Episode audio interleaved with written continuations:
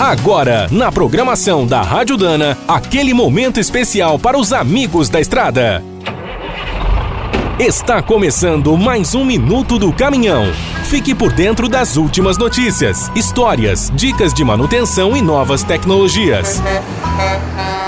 Um dos caminhões mais avançados e desejados pelos caminhoneiros acabou de completar 20 anos de produção nacional. Em março de 1998, após uma série de investimentos na fábrica da Volvo, o primeiro FH deixou a linha de montagem em Curitiba. Quatro anos antes, a marca tinha começado a importar o modelo. A cabine avançada, chamada de Globetrotter, era o maior destaque. Na parte mecânica, o principal atrativo era o novo motor de 12 litros, com 380 cavalos e um inédito sistema de injeção eletrônica. Lançado na Europa em 1993, o Volvo FH tinha consumido mais de um bilhão de dólares no seu projeto. Na época, era quase imbatível.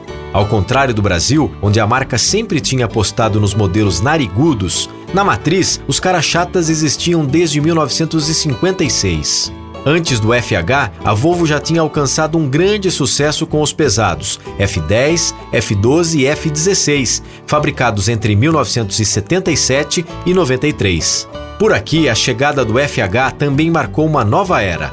O NH12 com cabine convencional acabou sendo aposentado em 2006. Hoje, os cara-chatas FH, FM e VM dominam a linha nacional da Volvo, com várias configurações e motores de 220 até 750 cavalos. Quer saber mais sobre o mundo dos pesados? Visite minutodocaminhão.com.br. Aqui todo dia tem novidade para você. O Minuto do Caminhão é um oferecimento de Spicer. Há mais de 100 anos, a marca dos cardãs e eixos que não ficam pelo caminho. Quem é do trecho já sabe, para ficar bem informado, a Rádio Dana é sempre a melhor sintonia.